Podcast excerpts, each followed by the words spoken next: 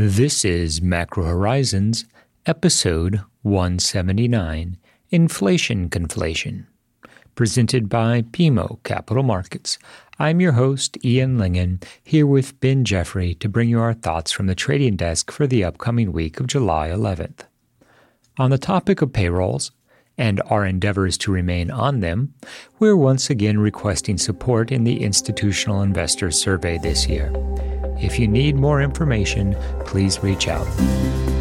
The views expressed here are those of the participants and not those of BMO Capital Markets, its affiliates, or subsidiaries. Each week, we offer an updated view on the U.S. rates market and a bad joke or two. But more importantly, the show is centered on responding directly to questions submitted by listeners and clients. We also end each show with our musings on the week ahead. Please feel free to reach out on Bloomberg or email me at ian.lyngen at bmo.com with questions for future episodes. We value your input and hope to keep the show as interactive as possible. So, that being said, let's get started. In the week just past, the Treasury market put in a very choppy performance. This is consistent with the time of the year as liquidity starts to decrease. We have seen some modest stress in certain sectors, although treasuries are comparatively an extremely liquid market. Nonetheless, the volatile price action is also consistent with the fact that the macro narrative is at an important inflection point. Recessionary concerns have increased. That has led to a bid for treasuries. Some of that was subsequently reversed following the stronger than expected ISM services print, as well as the better than expected payrolls data. The upside from the BLS report was in addition to the headline payrolls and private payrolls figures, were also contained in the higher than expected year over year average hourly earnings. This contributed to the perception that not only is a 75 basis point rate hike from the Fed on July 27th the path of least resistance, but the market is now pricing in a non zero probability that the Fed will choose to move 100 basis points at the end of the month. Our base case scenario remains for a 75 basis point move, which will bring policy rates to the highs that we're seeing during the last cycle. We also heard from a variety of Fed speakers as well as received the FOMC minutes. The key takeaway from this series of events was that while there is some evidence that the real economy might be cooling a bit, the Fed is committed to pushing forward with the process of rate normalization and with a acknowledgement that the Fed might actually hike us into a recession. On that topic, the Atlanta Fed's GDP Now tracker slipped convincingly below zero, suggesting that the first half of 2022 might actually have been a period in which the U.S. economy might have been in a mild recession. As we ponder the relevance of this for the Fed, given that any downturn in the real economy will be a function of higher consumer prices, by and large, we wouldn't anticipate that the Fed would slow the hiking process. In fact, if anything, it would only galvanize their commitment to normalizing rates. After all, once we see the GDP deflator start to drift lower, i.e., inflation come off the highs, that should be a net positive for real growth. We've also seen the yield curve invert a bit further. Twos, tens in particular dropped below zero for the third time this cycle and pushed convincingly toward the extreme of negative 9.5 basis points. Fives, tens also inverted. That's the spread that we've been focused on, given that it represents the trade off between a higher terminal funds rate assumption and a lower overall global growth outlook and therefore we're expecting that a deeper inversion in fives tens will also prove to be the path of least resistance as the month of July unfolds. So I guess the recession has been canceled? One might be excused for thinking that, given the strength in the payrolls data. Headline payrolls gained an impressive 372,000 versus the consensus for roughly 275,000. In addition, we saw a stronger than expected year over year average hourly earnings print up 5.1% versus the forecast of just 5%. Overall, it was a strong reading on the U.S. labor market that triggered a pretty significant sell off in the Treasury market, especially in the front end. In terms of the Fed, this all but cements a 75 basis point rate hike when the FOMC meets on the 27th of July. And while we don't think it should be on the table, we're already starting to see a non zero probability of a 100 basis point rate hike reflected in Fed funds futures. And Ian, there was never really the risk that June's payrolls data was going to call into question the Fed's intent to deliver another 75 basis points at the end of this month. Sure, maybe a negative payrolls read would have skewed the odds more toward 50, but at this stage, given what we've heard from monetary policymakers and seen in the data itself, Another 75 basis point hike is all but certain. There is the final fundamental update, and I would argue the one that really matters in the form of Wednesday's CPI release. And on your point of the market's willingness to price in more than 75 basis points and that tail risk of a 100 bit move, I certainly think an upside surprise in inflation would add to that market pricing dynamic, even if it is ultimately unlikely that the Fed would move by a full percentage point. Now, obviously, within the details of the CPI release, we'll be looking at the breakdown between headline and core. Given the relevance of higher energy prices and food prices to real spending power, the divergence between headline and core is becoming increasingly apparent. I'll also note that the front month RBOB future is trading off roughly 20% from the peaks. And while that's unlikely to be reflected in June's CPI data, it does become more relevant for the current month, which of course won't be released until mid August. And along with the payrolls report, we also did get the minutes of the June FOMC meeting this past week, which again reinforced the Fed's hawkishness and served as a flattening impulse to the yield curve. The primary risk in the Fed's eyes at this point is that inflation becomes quote unquote entrenched. And related to the point you made about gas prices, Ian, the role that gas prices play in consumers' expectations of inflation means that even if we start to see core inflation moderate, so long as headline inflation remains high, it's that risk of higher inflation expectations driving higher realized inflation. That is exactly why the growth outlook is dimming and why the Fed is still so hawkish, hence an inverted curve. And I think that the inverted yield curve is a key component of the Treasury market at this point, one that we anticipate will ultimately define the second half. Now, it is important to keep in mind the history of curve inversion. So, for context, we tend not to see twos, tens dip materially below negative 10 basis points. In 2006, we got the spread down to negative 20 basis points. And as we think about the rest of 2022 and the balance of risks facing the real economy versus the Fed's commitment to normalize rates, we can't help but assume that that lower bound is going to be vulnerable. Specifically, negative 20 basis points will serve as an initial target for us, but we do think that this cycle will see a breach of that key level. And related to that discussion, Ian, was what we saw in terms of the outright performance of yields over this past week. We got 10 year yields down to 275 more or less, which closed an opening gap we had been watching. And once we challenged that threshold, heading into NFP, 10 year yields moved back to effectively 3% into the numbers themselves. And this was driven at least partially by both what we saw from the minutes, but also the ISM services gauge that came in stronger than expected as some evidence that service providing firms are not suffering from the same degree of recessionary worries that the bond market was earlier this week that 325, 326 level in tens is still going to matter, both psychologically and as 2018's yield peaks. With obviously that 3.497 level we saw set in early June, a clear line in the sand in evaluating whether or not we're going to see enough bearish conviction over the second half of this year to get rates higher than that level. Returning quickly to the FOMC minutes release, Another aspect contained within the official communique was the notion that the Fed is worried, and rightfully so, about maintaining credibility. Now, part of that is so that, as you pointed out, Ben, higher inflation expectations don't become entrenched in the economy.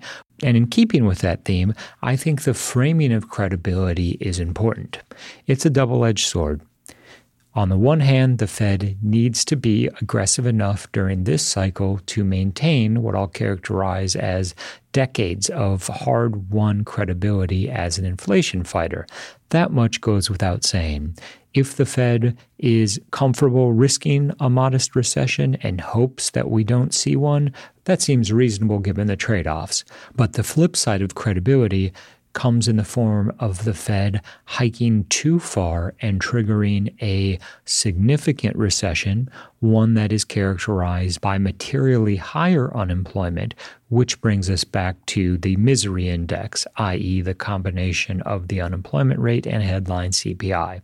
At present, it's currently tracking CPI, given that the unemployment rate has been steady at 3.6%.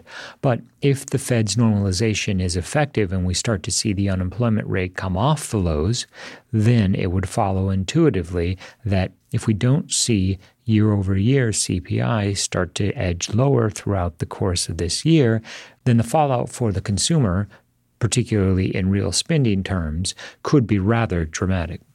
And shifting gears slightly, but still in the realm of Fed credibility, Front end investors that we speak to continue to ponder just how rich the bill market is, how low funding market rates are relative to the Fed's target band, and the sheer amount of cash that continues to sit at the RRP overnight. Well over $2 trillion on a daily basis serves as a reminder of the massive amount of liquidity that Powell injected into the system during QE. And unlike the speed with which QE was rolled out, undoing that is clearly going to be a much more drawn out process. We've heard the criticism levied against the Fed that they need to drop the RRP rate back to being in line with the lower bound in order to start disincentivizing use and getting some of those funds back into the market. However, what we saw in the minutes release was the exact opposite line of thinking. In fact, the Fed is considering increasing counterparty limits to introduce even more upside to the RRP in order to take some of the pressure off short rates that we've been seeing. Now, Fed funds effective is still eight basis points off the bottom of the target band, which historically the committee has been comfortable with. And it's not until we start to see that drift higher to 10, 12 basis points off the bottom of the band that I would really expect a downward revision to RRP would become topical.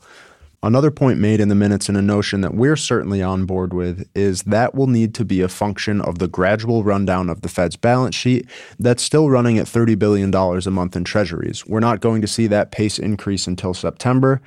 And frankly, with over tightening concerns already making their way into the market, to me, at this point, it seems unlikely the Fed will want to ramp up the balance sheet rundown, at least through the end of this year, if not, frankly, the early part of next year.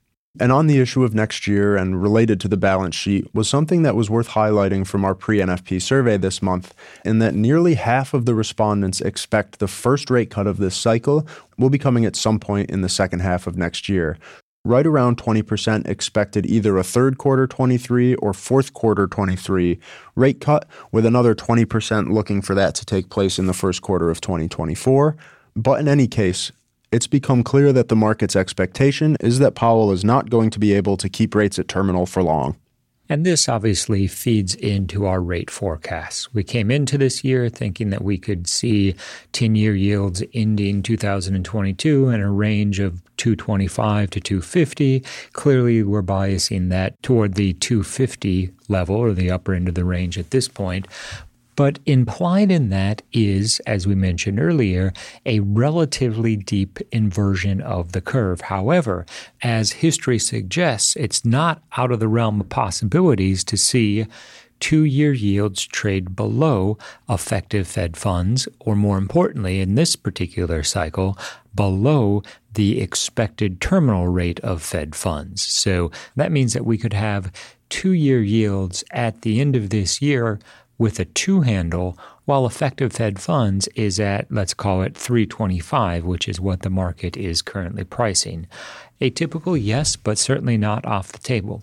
Said differently, while the Fed has historically had control over the front end of the curve, over the last 10 or 15 years, what we have seen and was characterized as a conundrum is that longer dated yields, 10s, 20s, and 30s, are responding to a different set of influences, notably the global growth and inflation outlook.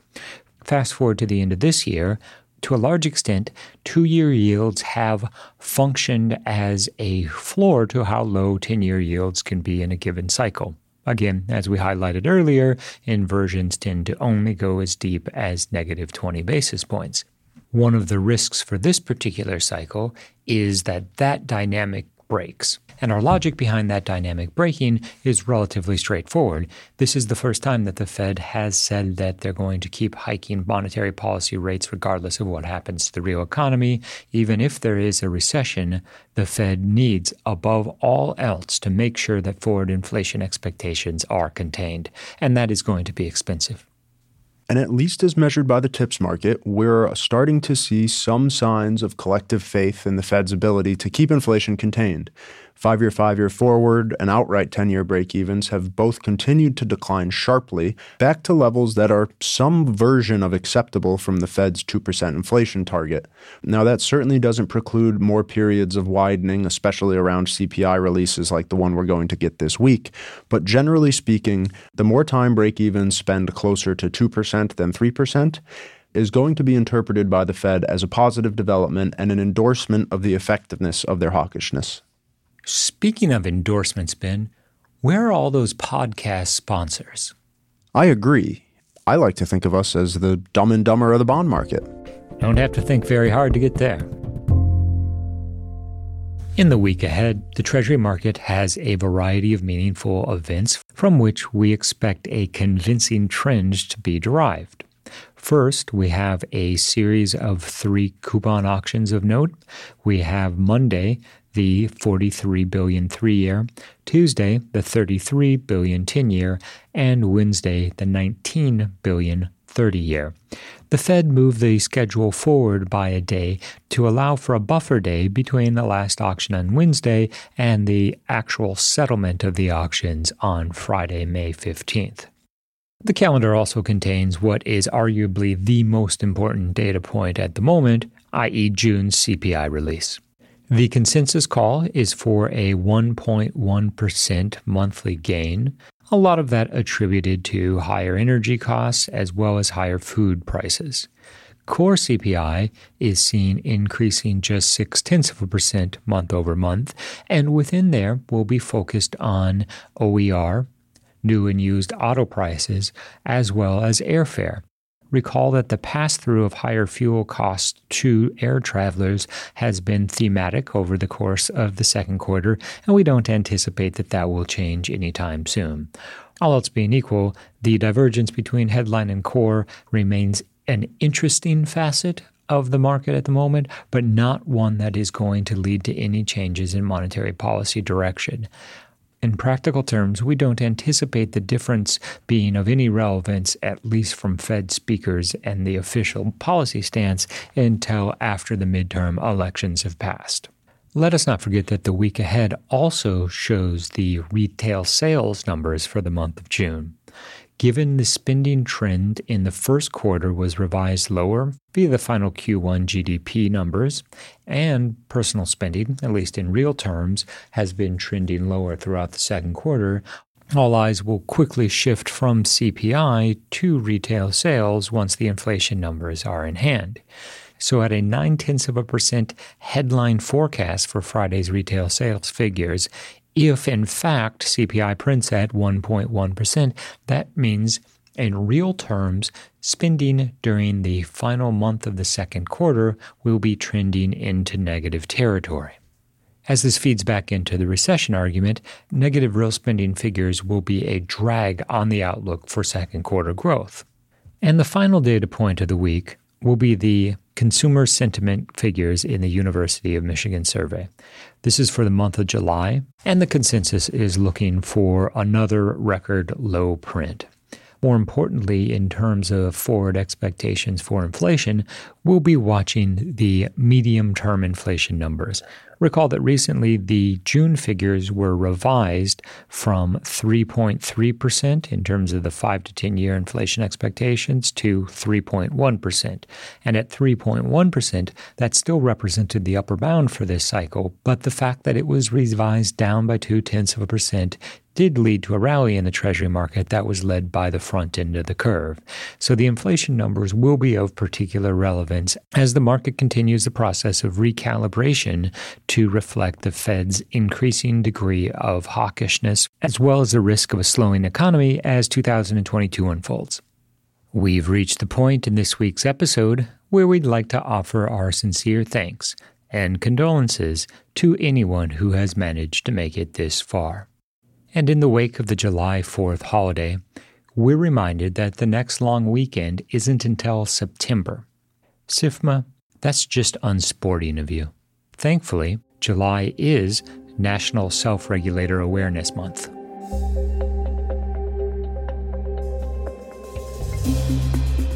Thanks for listening to Macro Horizons. Please visit us at bmocm.com backslash macro horizons. As we aspire to keep our strategy effort as interactive as possible, we'd love to hear what you thought of today's episode. So please email me directly with any feedback at ian.lyngen at bmo.com. You can listen to this show and subscribe on Apple Podcasts or your favorite podcast provider. This show and resources are supported by our team here at BMO, including the FIC Macro Strategy Group and BMO's marketing team. This show has been produced and edited by Puddle Creative. This podcast has been prepared with the assistance of employees of Bank of Montreal, BMO Nesbitt Burns Incorporated, and BMO Capital Markets Corporation. Together, BMO, who are involved in fixed income and foreign exchange sales and marketing efforts. Accordingly, it should be considered to be a product of the fixed income and foreign exchange businesses generally, and not a research report that reflects the views of disinterested research analysts. Notwithstanding the foregoing, this podcast should not be construed as an offer or the solicitation of an offer to sell or to buy or subscribe for any particular product or services, including, without limitation, any commodities, securities, or other financial instruments. We are not soliciting any specific action based on this podcast. It is for the general information of our clients. It does not constitute a recommendation or a suggestion that any investment or strategy referenced herein may be suitable for you. It does not take into account the particular investment objectives, financial conditions, or needs of individual clients. Nothing in this podcast constitutes investment, legal, accounting, or tax advice, or a representation that any investment or strategy is suitable or appropriate to your unique circumstances, or otherwise constitutes an opinion or a recommendation to you. BMO is not providing advice regarding the value or advisability of trading in commodity interests, including futures contracts and commodity options, or any other activity which would cause BMO or any of its affiliates to be considered a commodity trading advisor under the U.S. Commodity Exchange Act. BMO is not undertaking to act as a swap advisor to you or in your best interests in you, to the extent applicable, will rely solely on advice from your qualified independent representative in making hedging or trading decisions. This podcast is not to be relied upon in substitution for the exercise of independent judgment. You should conduct your own independent analysis of the matters referred to herein, together with your qualified independent representative, if applicable. BMO assumes no responsibility for verification of the information in this podcast. No representation or warranty is made as to the accuracy or completeness of such information, and BMO accepts no liability whatsoever for any loss arising from any use of or reliance on this podcast. BMO assumes no obligation to correct or update this podcast. This podcast does not contain all information that may be required to evaluate any transaction or matter, and information may be available to BMO and or its affiliates that is not reflected herein. BMO and its affiliates may have positions, long or short, and affect transactions or make markets in securities mentioned herein, or provide advice or loans to, or participate in the underwriting or restructuring of the obligations of issuers and companies mentioned herein. Moreover, BMO's trading desks may have acted on the basis of the information in this podcast. For further information, please go to bmocm.com slash macro horizons slash legal.